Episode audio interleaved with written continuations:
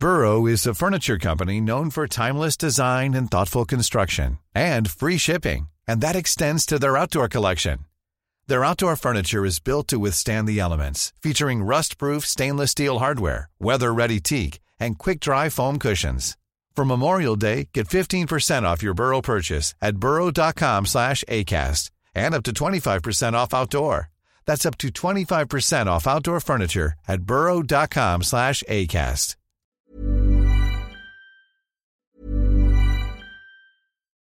Millions of people have lost weight with personalized plans from Noom, like Evan, who can't stand salads and still lost 50 pounds. Salads, generally, for most people, are the easy button, right? For me, that wasn't an option. I never really was a salad guy. That's just not who I am. But Noom worked for me. Get your personalized plan today at Noom.com. Real Noom user compensated to provide their story. In four weeks, the typical Noom user can expect to lose one to two pounds per week. Individual results may vary. Burrow's furniture is built for the way you live. From ensuring easy assembly and disassembly to honoring highly requested new colors for their award-winning seating, they always have their customers in mind. Their modular seating is made out of durable materials to last and grow with you. And with Burrow, you always get fast, free shipping. Get up to 60% off during Burrow's Memorial Day sale at burrow.com slash ACAST. That's burrow.com slash ACAST. burrow.com slash ACAST. Today with Amazon Business, Shannon Stuckey of Walburn Woodworking helped her team buy 63 circular saws. Okay, Andy, take it easy. Now she uses her time to focus on growing something big. Buy smarter, dream bigger. Visit Amazon Business, your partner for smart business buying. Why does Comcast Business power more businesses than any other provider? It has technology solutions that put you ahead, like the fastest reliable network and serious savings. Ask how to get a $500 prepaid card with a qualifying gig bundle. Offer ends 10 22 Restrictions supply. Call for details. Kung bago ka lang sa aming channel at mahilig ka sa mga kakaibang kwentong katatakutan, pindutin ang subscribe button at ang bell icon para lagi kang updated. Kung hindi, mumultuhin kayo. Kwentong Takip Silim Ang lihim ni Lolo Javier. Napakasaya ni Luisito sa kapalarang natamo dahil ipinamana sa kanya ng kanyang lolo na si Don Javier ang pribadong isla. Ito'y lupaing binili ng matanda nang lisanin ang magulong lungsod ng Kamaynilan. Pagkadaong sa isla gamit ang demotor na bangka, ay sinalubong siya ng kanyang abogadong si Rogelio. Nauna itong pumunta sa isla upang mag-inspeksyon. Nakapag-ikot-ikot na ako? Lolo mo lang talaga ang nakatira rito? Tanong ni Rogelio na di mapakali at namumutla ang mukha. Tumango si Luisito at nagsalita muli ang lalaki. Maayos naman tingnan ng lugar. Ang problema lang yung mga manyika. Napatango muli si Luisito.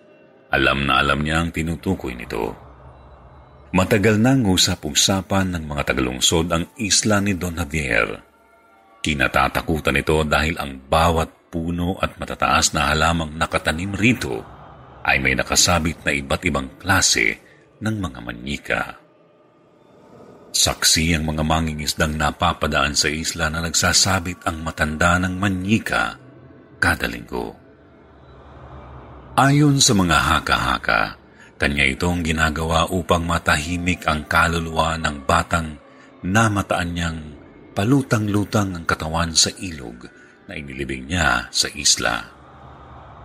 Ang sabi naman ng iba ay ginahasa raw ng matanda ang bata at binayaran kung sino man ang mga magulang nito at ang pagsabit ng manyika ay parte ng kanyang penitensya. Anuman ang katotohanan sa likod nito, Naging gawain na ng matanda ang pagsabit ng manyika sa puno hanggang sa mga huling sandali ng kanyang buhay. Hanggang sa isang maambon na umaga ay nakita na lamang na palutang-lutang ang katawan ni Don Javier sa ilog nang madaanan nito ng mga mangingisda. Ang sabi ay bulok na ang katawan na sa tingin nila ay isang linggo nang nakababad ang bangkay sa ilog. Nanginginig na inabot ni Attorney Rogelio ang mga dokumento kay Luis. Nasa pangalan mo na ang isla. Sasabay ka pa ba sa akin papauwi sa bayan? Tanong ng di mapakaling attorney. Alam ng binata na takot ang lalaki at palihim niya itong pinagtatawanan. Dito ako magpapagabi. Huwag ka magalala. Kasama ko naman ang mga manika. Pabirong dagdag ni Luisito. Nilibot ni Luisito ang isla at matyagang pinagmasdan ang mga kakaibang manyikang nakalambitin sa mga puno. May manyikang buo, mga manyikang inabandona at patapon na. May mga manyikang walang mga kamay, paa at mata. Mga manyikang gawa sa porselana, kahoy at plastic. Dumiretso si Luisito sa isang kubo. Isa itong tradisyonal na kubo na gawa sa kahoy at sawali na ang bubong ay gawa sa yero. Ito ay isa sa mga dating pahingahan ng matanda noong nabubuhay pa siya.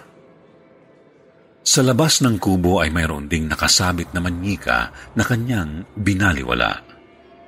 Tinanggal ang mga ito sa pinagsabitan at ipinasok sa loob ng kubo. Inusisa ni Luisito ang mga kagamitan ng kanyang yumaong lolo kung mayroon bang mga gamit na naiwan na kanyang mapapakinabangan. Pinasok niya ang loob ng kwarto. Naroon ang tokador. Binuksan niya ito at nakita ang pulang kwaderno. Binuklat niya ito at mabilis na naupo sa kama sa dahilang ito pala ang diary ng kanyang lolo nagsimula siyang magbasa. Abril 1 Binisita ako muli ni Kaemong dala ang anak niyang si Estrella para ipabantay sa akin ng bata habang pumapalaot sila. Nagustuhan niya ang manyikang binigay ko. Naaalala ko sa batang ito ang mga anak ko noong maliit pa sila. Ikapito ng Abril Dalawang araw na akong hindi makakain mula nang mamatay ang batang si Estrella. Nagsisisi ako sa pagkamatay niya. Wala akong ibang pinagsabihan ng totoong dahilan. Ikalabing dalawa ng Abril. Ilang araw ko lang napapanaginipan ng batang tumatangis. Ngayong alas 7 ng gabi, sa tabi ng ilog ay nakita ko ang kanyang aparisyon. Hawak ang manyikang ibinigay ko. Sinisigaw niya ang pangalan ko habang umiiyak. Patawad, Ining. Ikalabing pito ng Abril. Dumating ngayon ang mga sako ng manika galing bayan at isinabit ko ang iba sa mga puno. Sana ay matuwa ang bata sa mga regalo ko at matahimik na ang kaluluwa ni Estrella. Ikalabing apat ng Agosto ang mga manikang sinabit ko ay gumagalaw tuwing alas 7 ng gabi. Kitang-kita ng dalawa kong mata ang pagkurap ng bagong manikang sinabit ko. Ilang gabi na akong binibisita ni Estrella. Tinatawag niya akong muli. Alam kong siya ang sumasapi sa mga manika. Kailangan ko pang magdagdag ng mga manika para mawala ang lungkot ng bata. Nagsimulang mahirapan magbasa si Luisito. Huminto siya at binuksan ang ilaw. Bago siya bumalik sa pagbabasa ay napaisip kung ano ba yung pinagsisihan ng kanyang lolo sa pagkamatay ng bata. Makapal-kapal pa ang mga pahinang hindi pa nababasa kung kaya't inilipat niya ang pahina sa bandang dulo na lagpas limampung taon at itinuloy ang pagbabasa. Ika-anim ng Pebrero Ginabi ako sa pagsabit ng mga manyika. Alas 7 ng gabi na namang muli at tinatawag ako ni Estrella. Katulad kung paano niya tinawag ang pangalan ko ng araw na mamatay siya. Naririnig ko ngayon ang boses niya habang sinusulat ko ito. Gusto niyang samahan ko siya sa ilog. Hindi kaya ng aking konsensya na hayaan lang na nalulungkot at mag-isa ang bata. Ikalabing tatlo ng Pebrero. Binisita ako ng anak ko kahapon. Agad rin siyang umalis. Alam kong baliwang tingin niya sa akin dahil sa mga manika. Kagabi ay sinamahan ko uli si Estrella sa ilog. Ikalawa ng Marso. Ngayong alas 7 ng gabi, sasamahan ko na si Estrella. Ito ang huling nabasa ni Luisito. Hindi niya nahanap ang kasagutan kung bakit lubos na pinagsisisihan ng kanyang lolo ang pagkamatay ng batang si Estrella. Nakaramdam siya ng kaba at tumingin sa paligid dahil sa mga nabasa kung papaano magmulto ang bata at mga manika. Pagtingin niya sa oras ay mag-aalas 7 na. Hindi niya nais mapag-isa sa isla. Dali-dali niyang kinuha ang kanyang mga kagamitan at umalis papunta sa pangpang kung saan naroon ang bangkang demotor na gagamitin niya papunta sa bayan. Habang papalayo ang bangka sa isla, ay nagpakita ang kanyang lolo na kumakaway sa kanya na tila pinababalik siya. Hindi na, lo. Hindi na ako babalik sa isla. Wika ni Luisito. Pag uwi niya sa bahay, ay madali niyang nilapag ang kanyang mga bagahe. Sa pagbaba ng kanyang mga gamit, ay nakita niya ang diary ng kanyang lolo sa isang bag. Hindi niya namalayan na nabitbit niya ang diary ng kanyang lolo. Paghablot niya dito ay lumabas ang isang pirasong papel na napunit lamang galing sa mga pahina nito. At ito ang nakasulat. Ikalima ng Abril. Hindi ko nasagip ang bata. Narinig kong tinatawag niya ako habang nagsisibak ako ng kahoy. Hindi ko siya pinansin. Akala ko ay gusto lang niyang makipaglaro. Nanghihingi na pala siya ng tulong. Nalulunod na pala siya nang hindi ko alam. Iniwan ko lang siyang naglalaro na manyika sa tabing ilog. Inanod pala ang manyika niya. Sinubukan itong kunin. Hindi ko mapapatawad ang sarili ko habang ako'y nabubuhay. Naawa siya sa kanyang lolo dahil sa bigat ng konsensya na kanyang sinarili at ang sakripisyo sa pag-aalay ng mga manika. Lolo, hindi ka na dapat namuhay mag-isa. Ilang segundo pa ay nakarinig siya ng tila batang humihikbi Mag-isa lamang na nakatira sa bahay si Luisito. Sinundan niya ang tunog ng pagiyak at nakita niya ang kanyang bag na gumagalaw sa loob na parang may pusang gustong kumawala. Kasabay nito ang papalakas na paghikbi ng bata.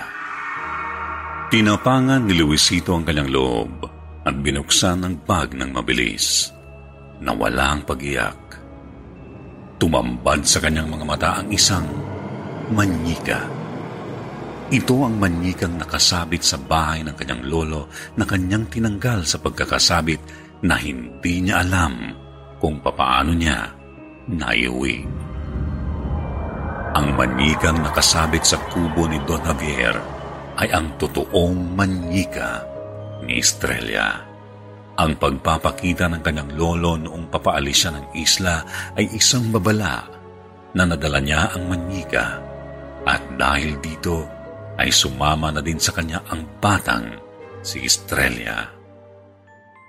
Ang istoryang ito ay binigyang buhay mula sa totoong isla ng mga manika, ang La Isla de las Muñecas. Ang nagmay-ari ng islang ito ay isang Don Julian Santana Barrera na iniwan ang buhay niya sa Sokilmilco, lungsod ng Mexico upang mamuhay sa isla ng mag-isa. Tulad ng nasa kwento, limampung taon ang iginugol ng matanda sa pangungulekta ng mga manika at pagsasabit ng mga ito sa mga puno ng isla. Ito ay upang patahimikin ang kaluluwa ng batang babaeng nakita niyang lumulutang ang katawan sa ilog. Ngunit walang may makapagsabi kung totoo ang batang babae na kanyang inaalayan. Kung gusto nyo pang malaman ang mga misteryong nababalot dito, ay magpunta kayo sa Misteryo TV.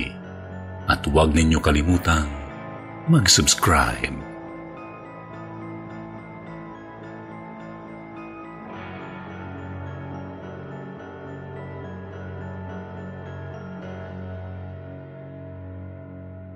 Why does Comcast Business power more businesses than any other provider? It has technology solutions that put you ahead, like the fastest, reliable network and serious savings. Whether your small business is starting or growing, you need Comcast Business. Comcast Business, powering possibilities.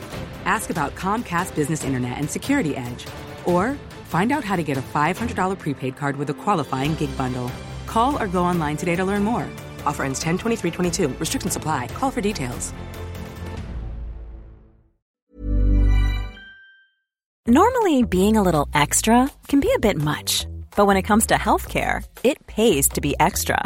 And United Healthcare makes it easy with Health Protector Guard fixed indemnity insurance plans. Underwritten by Golden Rule Insurance Company, they supplement your primary plan, helping you manage out of pocket costs without the usual requirements and restrictions like deductibles and enrollment periods. So when it comes to covering your medical bills, you can feel good about being a little extra. Visit uh1.com to find the Health Protector Guard plan for you.